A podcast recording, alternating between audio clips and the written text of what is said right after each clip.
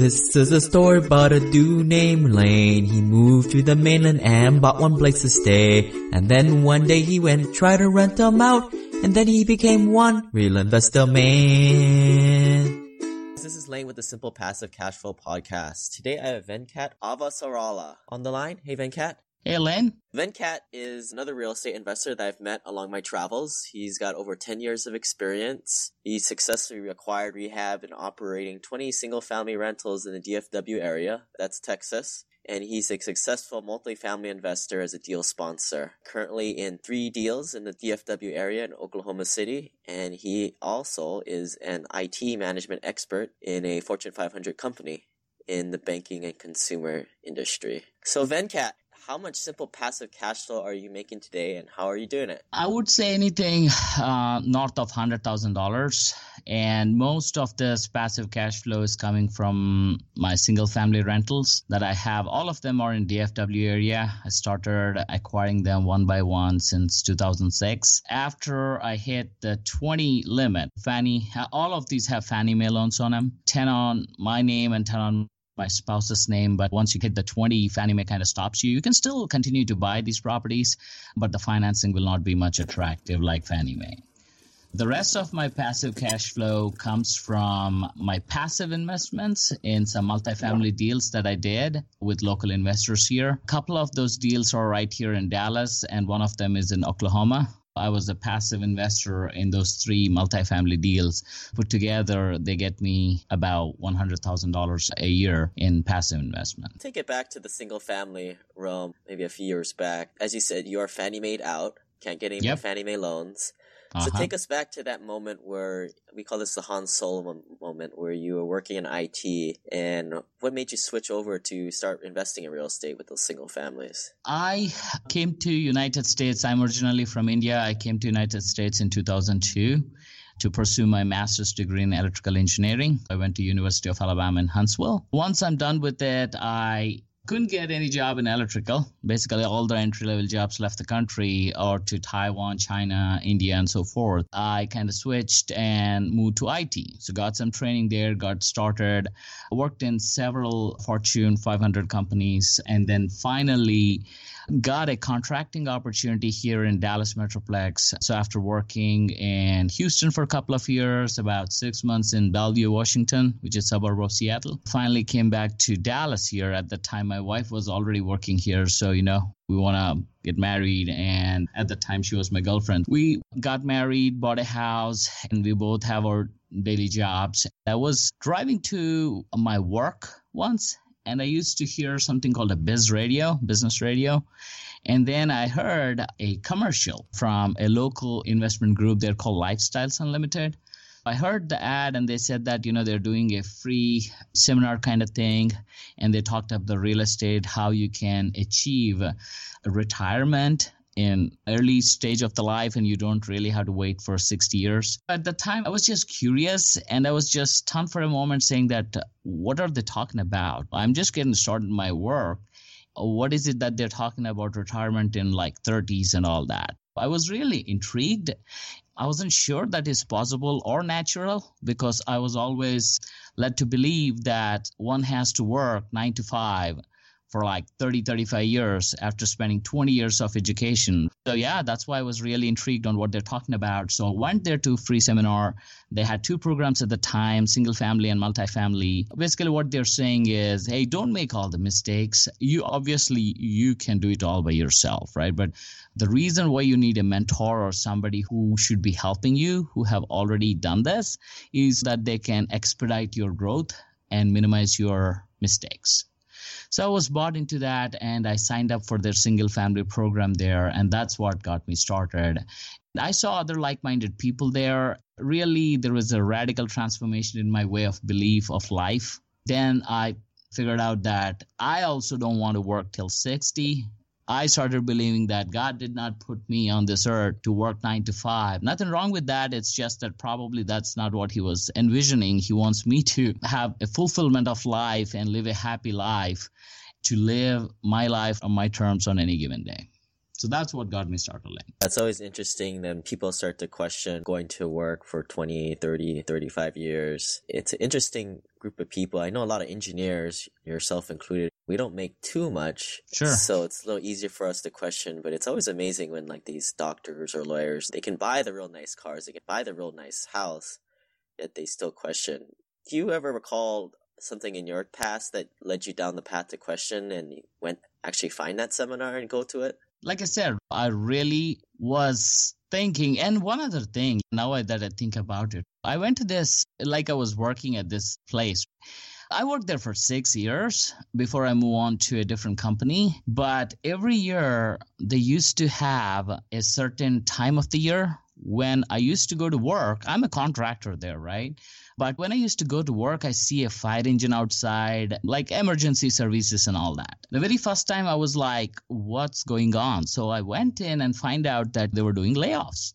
And all those things they are, you know, emergency services waiting outside is just in case if somebody overreacts or somebody faints or things like that. And that made me think. It's like the folks who probably use those emergency services there or like somebody who's been working there for 20 30 years on the same technology probably didn't know what to do at the time. That's why they're fainting. Is like oh my god i've been working here for last 30 years on the same technology. Now if i go out what do i do? And i have a couple kids in college or whatnot right? Their situation is. And i keep seeing this every year. It's like almost a ritual nothing wrong against the corporate America, right? They have to take care of their shareholders' best interest. They have to do this kind of a thing so that they hit their numbers and balance their books. They're trying to be responsible and provide the maximum shareholder value, uh, but it's just part and parcel of life. But then I thought that I don't want to be one of the um, casualties of all this, right? I want to get ahead of the curve and secure my future and try to get out of this. I- am not really eager to get off at the time. And even now, I love my job. It's not that. It's just that once the company no longer needs you, you don't want to be stranded and looking for to what do I do now. So I really want to avoid that situation. I want to do, get this passive investments going on so that it keeps me afloat in the times of turmoil. You started with this group, got a little bit of coaching, mm-hmm. and you just started picking up these single family homes. At what frequency and any sure. secrets, or you just saved money and down payment and done it the old fashioned way? I pretty much have done it the old fashioned way, but this is what I did. I went to their seminar back in 2006, December.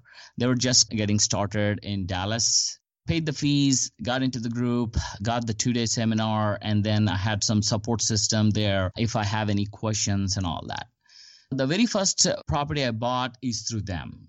Foreclosures actually started by that time. That was 2007 February.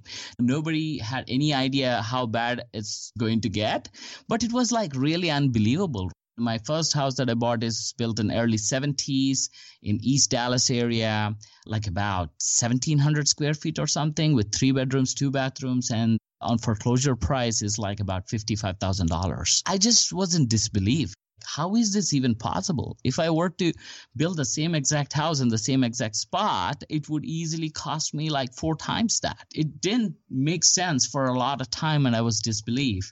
But again, after talking to more people and all that, I came to terms that yeah, it is possible. So I went ahead and bought it with a Chase mortgage, even for that $55,000. And believe it or not, I was like sweating the day before because I just don't know what I'm. This is the first time. I have the coaching, but it's just something I'm doing for the first time. I went ahead and bought that, spent about $5,000 to rehab it. And within a week of putting an ad in the Craigslist, I was getting a tenant. It started cash flowing. Well, I liked it so much that I did a couple more that year in 2007 itself. I did one more in the East Dallas area and I found one in Richardson area. Coit and Campbell area. It's a pretty nice area. I did three in 2007, and the way I financed it was using credit cards towards the um, down payments. What I did was at the time, credit cards were very liberal, and they used to give very liberal credit card limits and then 0% balance transfer offer for 18 months or so. I kind of accessed that money took that money and put towards the down payment for these three houses, bought those three houses, and I kept rot- rotating the debt on those three cards that I have to the balance transfer from. For the next year, year and a half, I paid them off basically credit cards helped me to get started and coming up with the down payments and the rehab money towards these. I didn't have a lot of money. I have about $10000 at the time of my own money. I needed a little bit more maybe another 40000 so which the credit cards helped me to purchase these three houses. In 2007, I had just graduated college and I was also using those 0% balance transfer credit cards. And I think I got up like 50 or $100,000 of free credit. And sure. instead of doing what you were doing, I was just getting 6% in a high yield checking account. Ah, if I would have known. At the time, I remember there were online banks which used to give. I opened up an account with a uh, company called eMigrant Direct, and I still have that account. Now they pay like half a percent, I believe. But yeah, in good old days, those days they used to pay about 5% high yield. And even that was good. I mean, you're making money using the spread between what you're paying, which is nothing to the credit cards. And also, there was no balance transfer fee back then. They used to just waive it left and right. They don't do that no more. And also, in order to do this in a meaningful way, you need to have very generous credit limits. Now, well, how do you get there? When I was in Houston, when I used to work in Houston, I went to a seminar. They charged me about a $1,000 for a three day seminar. I didn't learn anything from that.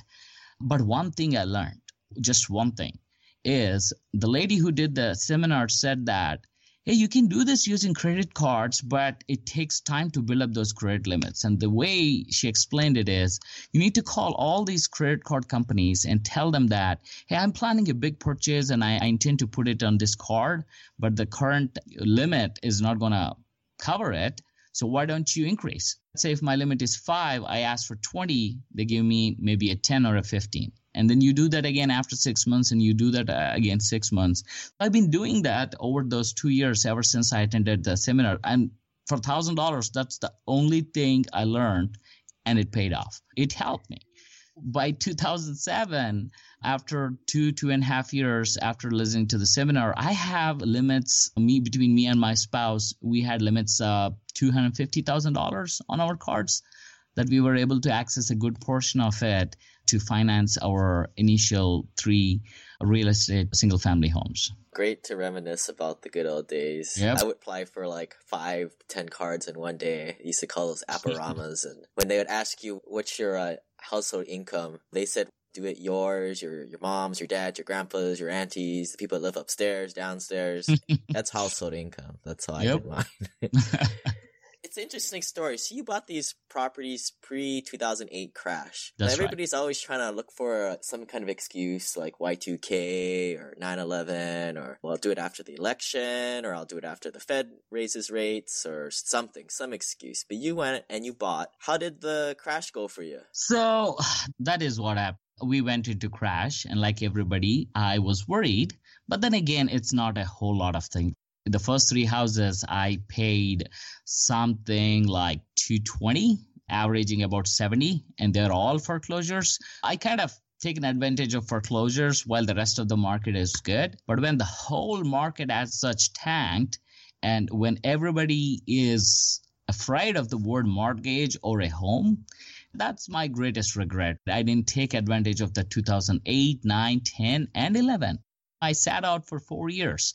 And part of the reason was that I was suddenly given a major responsibility at work. We were doing a $4 billion project. It's a big SAP implementation. SAP is the ERP that large multinational companies use to keep their books. We're implementing that. I was given at the age of 28 in 2008, I was given a charge of a team of 35 member team that I'm responsible for. I was the first guy in out, last guy out. I used to literally work like 14 hours a day. Couple that with lack of financing and all the bad news about mortgage, I pretty much sat out 2008, 9, 10, and 11. The fourth property I bought again was in 2012 August at that time i was just getting out of the contracting business and uh, getting into a full time i thought that okay i need some kind of regularity in my life i cannot change jobs every six months to one year. I need something stable. So that is when I was getting out of the contract. And I don't know what told me, but I felt that the market is changing. People are no more afraid of houses, and there is small bidding wars started for uh, houses in very nice neighborhoods, not everywhere. I see the writing on the wall there. Something is changing.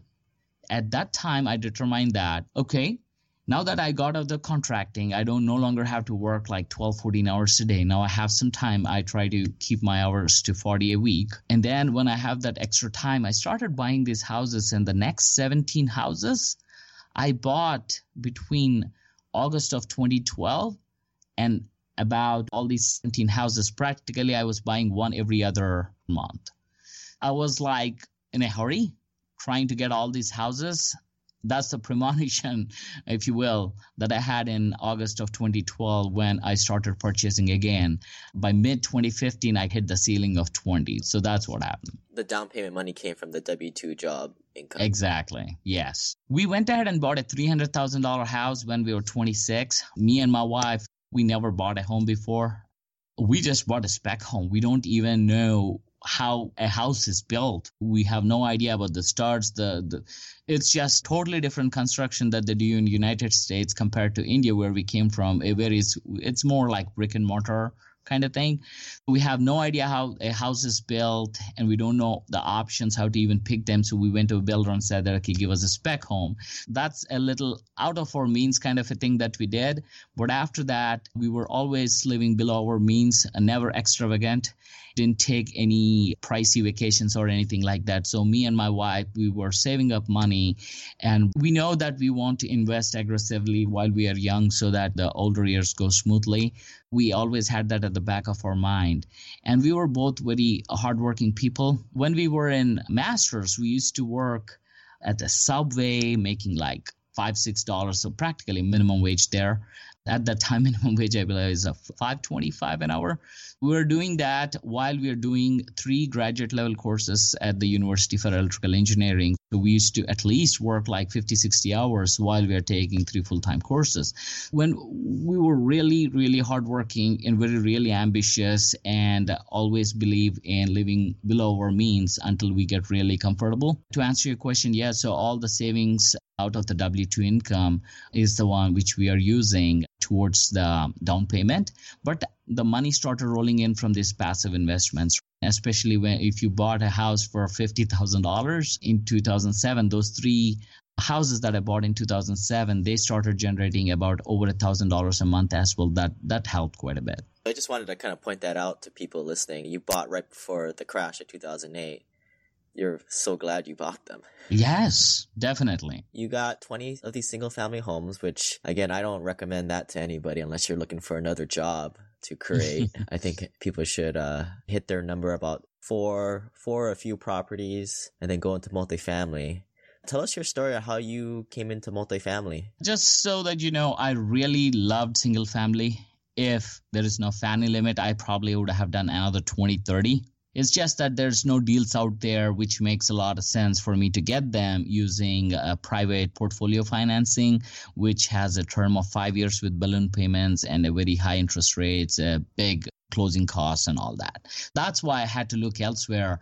But also, I have a system down for single family. I manage them all myself. I practically manage them on my cell phone. Basically, I have a pool of vendors a plumber, an HVAC guy, an electrician, and a handyman, and maybe a pest control guy these five people make up your team and you need to have a level of trust with these kind of people where you encourage your tenants to text you with what the problem is and then you send the text to your service provider HVAC guy or whatever, depending on the issue. And they go and talk to the tenant and set up a time. They perform the service and they email you an invoice. And you should be able to pay them without question. It's all built on trust. I was lucky to have a pool of people. That's why it's a breeze to handle these 20 properties. I never felt like, oh my God, this is taking a lot of time. At the same time, I want to say that, you know, what I learned from lifestyles at the time, Del Walmsley, I was fortunate enough to learn directly from him. Now I don't think he teaches anymore, but, you know, back then he used to. What he told me is this, you know, when you buy the property, Just fix everything. Don't have anything deferred fix everything doesn't have to sparkle but everything has to be functional and treat your tenant as if like your family member you wouldn't put your mom in a house where uh, HVAC is not working. You have to have a similar feeling when your tenants report you that their HVAC is not working. So, in other words, give them the best product and fix their issues right away. Again, in order to do that, you need to have this pool of service providers that provide outstanding service. So I take pride in giving the best service. That's why three of those two houses, I still have the tenants from 2007, the original ones. Now we are in 2006 and that means I have my first and second house tenants, they're still there for last nine years. I don't try to raise rents on them every year. I raise them when my costs go up like if my insurance goes up or if my tax goes up i try to pass that on to them. But i don't give them an excuse to go out and shop. And also i take care of them very well that they stay there. So practically you can really make money when people just stay there for years like that without giving any problems. And you build some kind of relationship with these tenants. Yeah once in a while they get into trouble that you work things out with them. But yeah that's how i managed all these houses but again, to explain the move to the multifamily, once I did this 20 single family houses, I'm getting about an average $400 positive cash flow. That is after paying the PITI. And I set aside straight 15% of the rent, I set aside for maintenance. After removing the PITI and 15% of the rent for maintenance, I'm on average making about $400 a month per property. That's not bad. It's uh, $8,000 a month, but it's just not enough to retire. Yeah, I mean, if we lose our jobs, that's fine. Our house mortgage gets paid off, all the essential uh, utilities get paid off, and we can live comfortably without having any problem. But then again, what about the health insurance? If you don't have a job, health insurance can be like really, really expensive in this country. We were still young, but still, you never know when you would need that. That said, okay, I need to do something else. What else is there?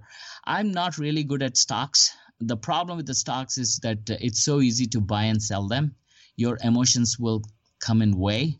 You get freaked out with everybody you sell and you get greedy with everybody you buy on news, you'll mess it up. That's what in my case. I didn't lose any much money. I sold all the stock holdings before 2007 when I started real estate. So I never really liked stocks. The only place where I'm making money on the stocks is in my 401ks because they do an automated investing and I don't mess with it once I set it up. With the emotion out, the greed out, and the fear out of the picture, and if it's an auto robot, it's in the autopilot situation. Then I started making money on stocks in my 401k account, but I don't want to do anything outside. So I was looking what else there is to do. I looked at buying a small business, owner absentee. Once again, I don't want to buy myself a job. So after looking at several things like laundromats, I pursued that. Nothing didn't pan out or gave me confidence that I can do that with minimal effort from my side on day-to-day basis. So finally I landed with multifamily. I went and found this time another mentor who's very famous in our DFW area. His name is Brad Sumrok, and he has over 500 people who actively participates in this group. And all these people actually pay to get into the group. They are driven. They understand the business. They take time to get savvy and sophisticated about the business. This is not your average Joe people. They are average Joe people. It's just that they're driven so much and they believe in that they actually spend money, time to come to the events and to participate in the group once I joined the group, actually uh, in 2014, again, I need some kind of a proof that it works. In 2014, I attended one of these groups events. I took cards from some of the sponsors at the time got on their mailing lists and start passively investing in three deals. And once money start rolling in, then I, I became a believer. Yes, this works. And not only that this works, but this is the best group out there.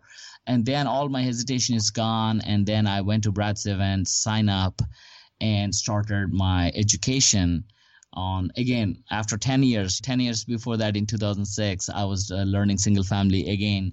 Now i joined this group brad's group and started my education on uh, multifamily last november actually. November of 2015 is when i actually started my education on multifamily. The worst life and business moment and what you do after and what was the lesson learned? My worst moment would be like when i realized in 2006 I should have really picked multifamily. I'm impatient in a way. I always think that I'm not getting any younger. I want to do things faster, much more in an efficient way. My worst moment is when I realized that when I started my first deal in multifamily, uh, it just dawned upon me that back in 2006, I should have actually started multifamily. And believe it or not, the reason why I didn't start multifamily is because the fees to get in to the multifamily to actually sit in a chair and start talking to them it was $10,000 not a lot of money for me right now but 10 years back $10,000 is a lot of money. And remember I need a proof before I started committing money and all that. I asked them at least let me invest, let me passively invest in one of your deals. Let me see if this works, get that proof that I would start with them, but they wouldn't let me. That's why I went with single family. And I think the fees was just about $500 or $1,000 at the time on single families. It was an easy point of entry for me. But looking back, I should have paid that 10000 because just think about it. I was in Dallas all this time and Dallas market being the pretty hot right now on multifamily, I would have had 10 years where there is very minimal competition in multifamily area and you could have picked up these properties on really pennies and dollars and do business in a scale of millions instead of hundreds of thousands. That would be my moment. And I just wanted to point out, me and Venkat were talking about this earlier, and Venkat's not trying to circumvent this question and saying that he didn't make any mistakes, but his story is kind of similar to mine. We're just pretty conservative investors. And we go off of the proof of concept model and we kind of follow yep. and invest what other investors are doing it right. It's not like he's trying to hide anything. It's just hasn't really put himself in those situations to really strike out really hard. Yeah, definitely. My only regrets are, like I said, could have done it a little better. But again, when you do the proof of concept, and again, when you always work with a mentor, when you want to get somewhere and you have never been there before, you're not sure the way to get there, the best thing to do at the time is to get a mentor who already have been there several times that I don't have to make any mistakes that person made that was the key. Well, I never really get burned on anything on the real estate side. It's not because I was a genius or anything like that. It's just the discipline that I had to take help when I don't know something. That's what kept me out of the trouble. And I really hope that it'll keep me the trouble for the rest of my investing career as well. There's something that you have recently thought about burning your cash on for uh, time savings or improvement of quality of life this multifamily thing has been really working well. I'm so glad that I found the mentor that I did. He kind of expedited my learning and not only learning the support that I have there, I was able to sponsor two deals so far. I did uh, my first deal, a $4 million deal. Once you close it, obviously, then you have to execute the business plan, working with the property managers and all that. In October, I partnered with one other person in my group and we sponsored our second deal. That's in glendale arizona an $8 million deal 120 doors. And now in november we just put under a contract a 300 unit deal in mesquite texas the one which are working right now and hopefully we'll be able to close by mid february what recently occurred is that in this business once you know how to do this and also once you get all the help that using that help you can really quickly scale. And I didn't think 12 months ago when I was signing up for this program that I would do $27 million of real estate in 12 months. And all this 27 actually literally came in last six to seven months. Technically, it's about $27 million of real estate in six months. I didn't think that I can scale this well. What dawned upon me is that in next 12 months i intend to do another 30 40 million dollars of real estate what dawned upon me is that every major acquisition i take we do raise money we do have partners. We split our responsibilities, but still, I see myself running out of time in about 12 months that I cannot take anything anymore. In order to buy back my time, I'm seriously considering, along with my business partner, to do one of the two things get in a junior business partner who has time so that we can leverage his time and he or she can leverage our experience and our help to fulfill their own goals or actually go ahead and hire somebody to help us with our day-to-day stuff. You mentioned that one homecoming project for you in Mesquite that I went and visited recently. As your kind of your six month project at the moment, what's something like a two week experiment that you've been kind of tinkering around with? The two week experiment would be again, me and my business partner, we were both surprised at the success that we had. We didn't envision that we'll scale this quickly what we started thinking is we already started thinking about our next project. We are talking to brokers, lining up our next deal right after this one much bigger deal, of course. We went to four to eight, eight to 15, all in six months. So the next stop would be at least 15. 15 or above is what we're looking at. Well, how do you raise money for all this? There's only so much, no matter how robust your group is, there's only so much cash at any given time. But if you're doing deals at this pace, you gotta have to extend your horizon outside of your group. We're kind of brainstorming some ideas to look for avenues to raise money outside the investor group that I am in. That's something that we really want to tinker with in very immediate future. You mentioned your business partner a couple times, and I think by the time this podcast airs, it'll be that time of the year where everybody's thinking about goals. Do you uh, and your business partner? I know you guys are exclusive, which is kind of funny, but do you guys sit down and do any kind of brainstorming on goals? Five sure. year, ten year? What, so yeah, my business there? my business partner's name is Ramana Korada. He's also an IT guy. There is no set time for us. 24 7 we send each other texts we send uh, each other emails and honestly nothing clicked for him or me until we together partner one plus one is not two it's maybe 22 uh, definitely, you know, where I lacked, he brought value to the table and vice versa. This is what we committed to each other, right? We will help each other to be successful and together we'll be successful.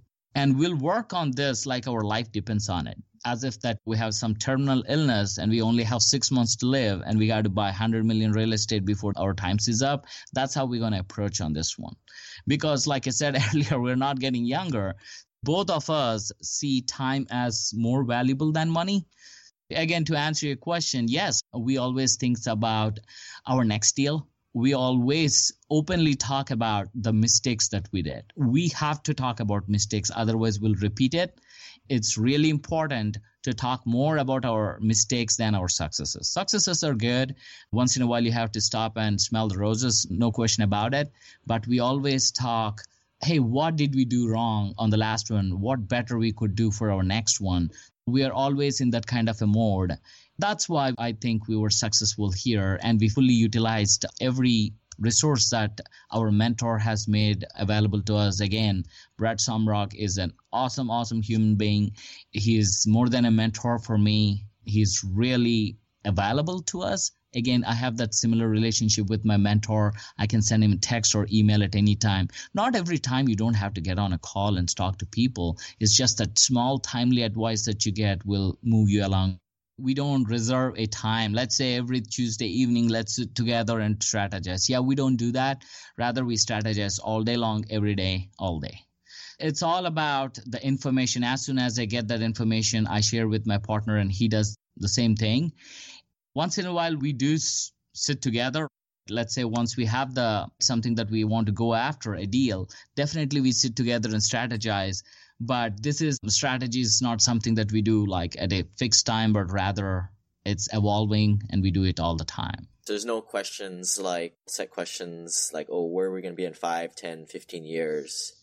Or is it more like a per like the next deal on the table that we're analyzing? Exactly. Like I said, we met our mentor's Christmas party last November. It's practically 13 months since that happened. We were not thinking that we'll be here where we are today. We really didn't have a five year plan on all that, but I think it's a time where we have to start talking about it with all the success that we had. But like you said, our focus has been only on the task at hand, at the deal that we are currently working, and also the deal which we'll be working shortly. But I think a time has come where we actually have to sit together and make up that five year plan and work towards it. But we always have a one year plan, though. That's another thing Brad Sumrok teaches. If you don't have a plan, if you don't have a goal and a plan to reach the goal, all you have are wishes. That's all. They don't matter. Everybody have wishes. So he forces us at the end of the year, he actually conducts a webinar and asks all his students to actually make a goals for the next year. And also he wants us to think about how you're going to reach the goal? What is the plan to reach the goal? And he helps us if we are falling short putting together our plan. He steps in and helps us. That's pretty much what we've been doing. Massive action is more important than making yep. a plan Yep. What's your simple passive cash flow number? And imagine you had two times that amount. Describe your ideal day, detailed routine, and what projects you'd be working on. If I ever reach that, what I would be doing is obviously I wouldn't be keeping my corporate job. Even though I love my job, like I said, right? It's not like some people hate their job, I don't. Definitely, I'm thinking more like uh, at least about $300,000 a year in passive cash flow is what I'm looking. And then if you're saying double the number, that would be 600, then I'd be real comfortable. But I still have this passion for real estate. You know, I sit together like tens of hours. Like this past weekend right yesterday and today i've been working like at least 15 hours between yesterday and today. And i don't feel like work. It's just something that i want to do. I want to figure things out. I want to prepare for my next week what i'm going to do. In order to answer your question though i'm not really an early raiser. I should be but i try to wake up around 8 if i don't have to get up early morning and show up at work at 9 I would get up at eight and then have my coffee, watch some news, and get ready around 10 and want to start work from 10 till 5 or 6 on my real estate projects. I want to drive around, go look at some deals and look at the deals that we are already in. I want to go and uh, focus on the property management.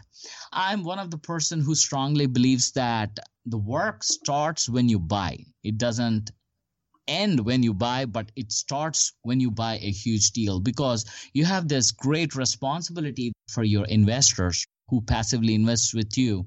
So you owe it to them to hit all the projections that we made when we are putting together the deal. And that will only happen if you actually take a very, very close and personal interest in the execution of the business plan. That means just don't leave it on autopilot or just leave it on property management thinking that they will run the show for you. They still will run the show for you, but you have to actually watch it like a hawk and kind of make sure that you provide that transparency on how things are going to investors and all that. That's where I would focus my time on. I would actually personally want to drive all these properties to find the next ones. And the ones I already have, I want to spend at least two to three hours actually go sit in the office and see how the operations are going. Not every property every day. Let's say we have three deals right now. So if time's not a problem, then I want to go sit there for two to three hours. Monday, one property, Tuesday, one property, Wednesday, one property. That's what I would do. And so the last question here is Tony Robbins identifies two large concepts that we're continually struggling to gain perfection at. The first is art of fulfillment, and the second is the science of achievement. So if you died tomorrow, what would be your secret or hack to the first, the science of achievement? Any secret habits to share? This is what I would say. First of all, know yourself. Know thyself. You should have a very clear understanding on who you are and what is it that you want in life. It should be very clear if you're not very sure if different thoughts are competing against each other in your brain, just put it on the paper and first understand who you are, meaning what are your strengths? What are your weaknesses? What are you willing to do to get to what you want? You need to have first very clear understanding on what those are.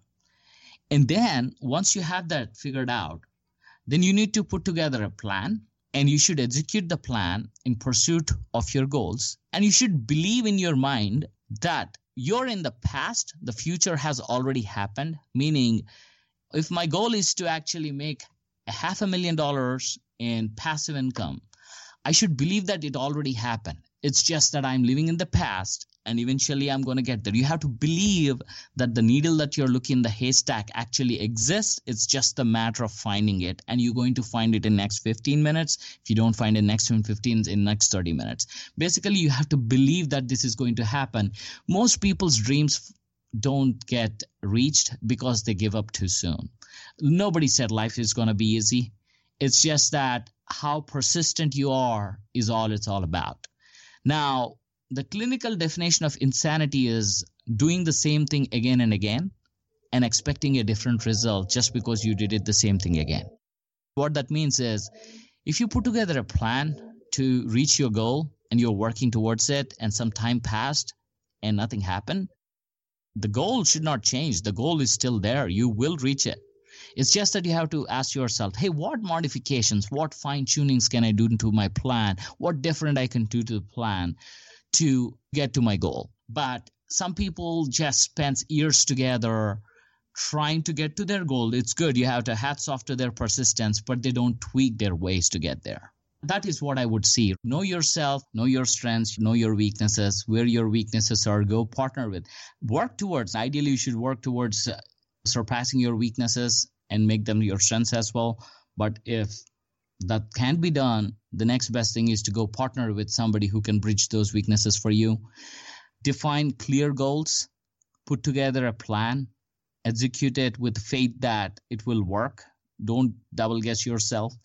But if you're not getting your success, obviously you have to revisit the plan, tweak it, and retry again. Rinse and repeat until you get to your goal.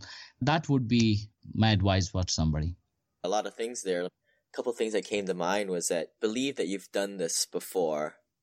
Some people will call that energy, or I call it momentum. Like if you're shooting baskets and you made three three pointers in a row, you're just your whole outlook on if I pass you that ball on the fourth one, it's just going to be so much more fluid. Exactly. And you're probably going to make it. It sounds a little oogity boogity, but hey, you know, if it works, it works. Another thing you mentioned there was work towards your strengths. The new age thinking is don't worry about your weaknesses. What are your strengths and augment those? Because that's really what's making you special. That's what making you stand out. That's your competitive advantage. I kind of think also that don't let your weaknesses hurt you. What is your thoughts on strengths and weaknesses? If you look at my strengths, I try to be like really agile. Luckily, I don't feel like real estate is work that's definitely a strength in my book because I, I kind of enjoy it and I try to put together plan and look at everything objectively. I try to put myself in the other guy's shoes. That is definitely a strength in building those relationships and all that. When it comes to weakness, I don't actually, I'm not a very gregarious person. I'm not usually the kind of a person who goes into a room full of people and cheerfully introduce myself, all that. I used to be a much more introvert, but then again, I saw that being that way is not going to get anywhere. So I recognize that as my weakness. I work towards it, but I still have a long way to go there. That is where my business partner, Ramana, he is excellent in actually making the initial relationships. He starts new relationships with people. Once the relationship is established, I do fine. But that's definitely one weakness that, for example, that's one place where my business partner Ramana steps in and actually bridges the weakness that I have. And together we're successful because of that. Well, I think introverts make the best salesmen. I think so too. What is your secret hack for the art of fulfillment? How do you contribute back? I'm very open with sharing what worked. Like for example, there's a lot of people who was wondering this deal that we have in contract on the Muskie deal contract. So it was a 15 million contract. There's apparently some 10 people, some veteran people who have much more experience than me. A lot of people were curious, how did you get it? I'm very open about sharing what worked for me because I believe in this mentality that there's a lot for everywhere. There's so many deals everywhere. If everybody in this group wants to do everybody has a deal out there.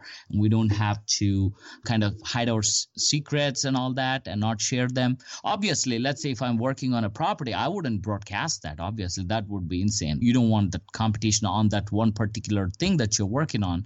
I'm not talking about that, but generally sharing your successes, what works, and openly and helping out people without expecting anything back that's definitely something I was groomed from childhood to do that, and I intend to do that. Especially saw that from my mentor, Brad. He goes out of his way to help people, and that's very infectious. When you see somebody doing that, and see that's a successful man who's helping people out of his way and maybe that is how one ought to be and maybe that is natural then you start doing that being in this group i started doing that offering advice to anybody who needs from me. Again i'm not claiming to be a guru or a super successful person but from what i know i help out people. And also contribution wise again i owe this a lot of gratitude to my business partner ramana as well. Together we have achieved a lot and we're going to achieve a lot more. Our future would be actually doing this much bigger deals and much faster and also not lose sight of the execution. Do a very pinpoint accuracy execution against the projections that you made. That would be something that we'll be looking into. Anything we missed? Any contact information you'd like for people to get a hold of you? Sure. If somebody want to get hold of me, the best way to is either call me or text me at my number 281 727 9238. That's a Houston number. I used to live in Houston. I kept the same number, but I live in Plano, Texas. My email would be get G G as in George, E as in Edward, T as in Tango, number two, V as in Victor, E as in England, N as in Nancy, K as in Kentucky, A as in America, T as in Tango. Get to Venkat at yahoo.com. Thanks for spending the time here, Venkat. A lot of good information. Sure. Thanks for the opportunity, Lane.